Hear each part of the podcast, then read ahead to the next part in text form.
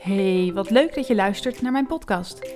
In mijn podcastserie geef ik telkens in 10 tot 20 minuten mijn mening, visie, tips of advies op een specifiek onderwerp. Het kan gaan over iets wat ik zelf heb meegemaakt of een vraag die ik heb ontvangen. Mijn visie op SEO wijkt wellicht wat af van wat je gewend bent. Met name voor kleine partijen is SEO echt een vak apart. Hetzelfde willen doen als de grote spelers in elke markt heeft geen zin. Die ga je niet zomaar verslaan. Daarom zeg ik vaak: probeer niet zo hoog mogelijk te renken, maar zo breed mogelijk. Ja, wat leuk dat je weer luistert naar nog een podcast. Krijg je er zomaar twee vandaag. Er is namelijk nog iets waar ik je over bij moet praten. We gaan het weer hebben over ChatGPT. Ik begin inmiddels in herhaling te vallen met al deze onderwerpen, dus ik hoop dat er vandaag of morgen weer iets baanbrekends gebeurt, dat we het over een heel nieuw onderwerp kunnen hebben. Maar ik wilde je nog een beetje bijpraten. Um, sinds het hele verhaal van ChatGPT heb ik natuurlijk nog veel meer gelezen. Uh, kranten, nieuwsberichten. En daarin las ik eigenlijk al vaker de opmerking van mensen dat er een stukje encryptie in ChatGPT zou zitten. Waardoor in ieder geval altijd duidelijk was dat, dit van, dat de content door ChatGPT geschreven was. En um, toen was ik eigenlijk ook wel benieuwd, want vanmorgen las ik het NRC en daarin stond ook dat je AI kunt trainen om AI te herkennen. En toen dacht ik, nou wil ik weten hoe dit zit. Ik ga dit uitzoeken. En toen stuitte ik op de tool Hugging Face, die gemaakt is in samenwerking met OpenAI. En dat is een uh, detail, want OpenAI is ook de ontwikkelaar van ChatGPT. En uh, Hugging Face claimt dus te kunnen herkennen of content door AI geschreven is. En toen dacht ik, dit ga ik proberen. Nou, het feit dat ik nu een podcast zit op te nemen, betekent dat ik iets interessants te melden heb, vind ik zelf. Um, ik heb ChatGPT opnieuw wat dingetjes laten schrijven en daarna door de tool gegooid om te kijken wat daar uitkwam. Het eerste stuk was in het Engels. Eenzelfde artikel over de mooiste stranden op Curaçao. Nou, de tool Hugging Face had het eigenlijk direct door dat het met een kans van 99,98% AI-content moet zijn geweest. Um, dus daar is ChatGPT meteen door de mand gezakt. Toen um, heb ik een Nederlands artikel gepakt van ChatGPT, hetzelfde, maar dan in het Nederlands. En daar ging Hugging Face de mist in. Die zei dat het weer echte content geweest moet zijn. Terwijl dat natuurlijk ook AI ehm, geschreven was. Dus daar klopte, klopte Hugging Face niet. En het zou kunnen dat het in het Nederlands dat hij het niet zo goed doet. Toen ben ik teruggegaan naar het Engels. En heb ik ChatGPT gevraagd om een stukje te schrijven over het ontstaan van de aarde.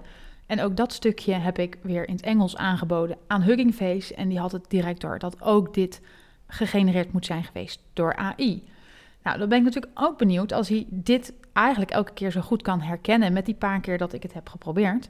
Of hij dan ook het werkelijk zou zien als het door een mens geschreven was. Nou, en omdat ik hem in het Nederlands niet helemaal vertrouw, heb ik um, heel bij de hand mijn content door ChatGPT laten vertalen. En dat aangeboden aan Hugging Face. En daar zie je dat Hugging Face eigenlijk tot twee keer toe zegt dat dit door een mens geschreven is. Nou, dat was het ook, want het was mijn eigen content door ChatGPT vertaald naar het Engels. Um, en dat vond ik dus heel erg grappig. Dus eigenlijk Hugging Face zit er in het Engels tot nu toe niet naast, bij die keren dat ik het heb geprobeerd. En um, wat belangrijk is, is op het moment dat je als mens schrijft, heb je toch waarschijnlijk een ander woordgebruik. Het schijnt dat AI-content te herkennen is aan de hand van hoe groot de kans is of de waarschijnlijkheid is dat bepaalde woorden bij elkaar staan.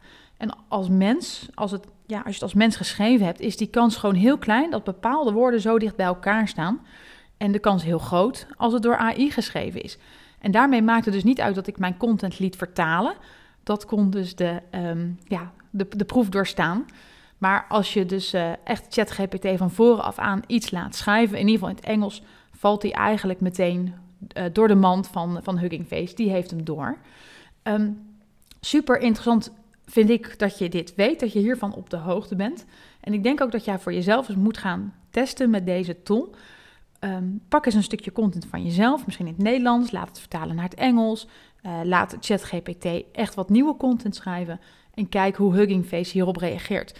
Want waarschijnlijk heb jij de vraag al gehad, zeker als je een copywriter bent, of krijg je binnenkort misschien wel de vraag van een opdrachtgever: waarom heb ik jou nog nodig als ik ChatGPT heb? Nou, dan denk ik dat je hier een ontzettend mooi stukje antwoord hebt dat de content van ChatGPT te herkennen is als AI-content. En we weten van Google dat zij niet willen dat, dat websites automatisch content laten maken door AI. Dus als dit zo makkelijk te herkennen is, kun je er donder op zeggen dat Google dat ook direct doorheeft nadat je het online hebt gezet. En dat de kans dat je hier succes mee gaat behalen in SEO natuurlijk enorm klein is.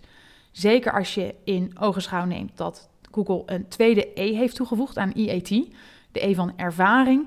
Ze vinden het heel belangrijk dat de content geschreven is door iemand met ervaring uit eerste hand. Nou, dat heeft ChatGPT niet. En als je dan ook nog kijkt naar die Helpful Content Update, die begin december wereldwijd is uitgerold, daarin um, is echt een criterium: is jouw content geschreven Ehm, door, ja, door algoritmes. En Google is hier dus echt wel druk mee bezig. Dus om dit te herkennen en dan uh, een soort van te, te, uit te schakelen. Ik laat het zo maar even noemen. Dus vertrouw niet op de content van ChatGPT voor SEO. Dat is eigenlijk nu mijn conclusies na een aantal testen. En ik ga dit nog veel meer uitzoeken, want ik ben ontzettend benieuwd. Maar ik wilde je dit toch heel erg graag vertellen, omdat ik denk dat je dit moet weten. En dat je de mogelijkheid moet hebben om dit zelf te gaan testen. Zoals gezegd, de tool heet Hugging Face. Um, probeer hem uit en kijk wat je er wijzer van wordt.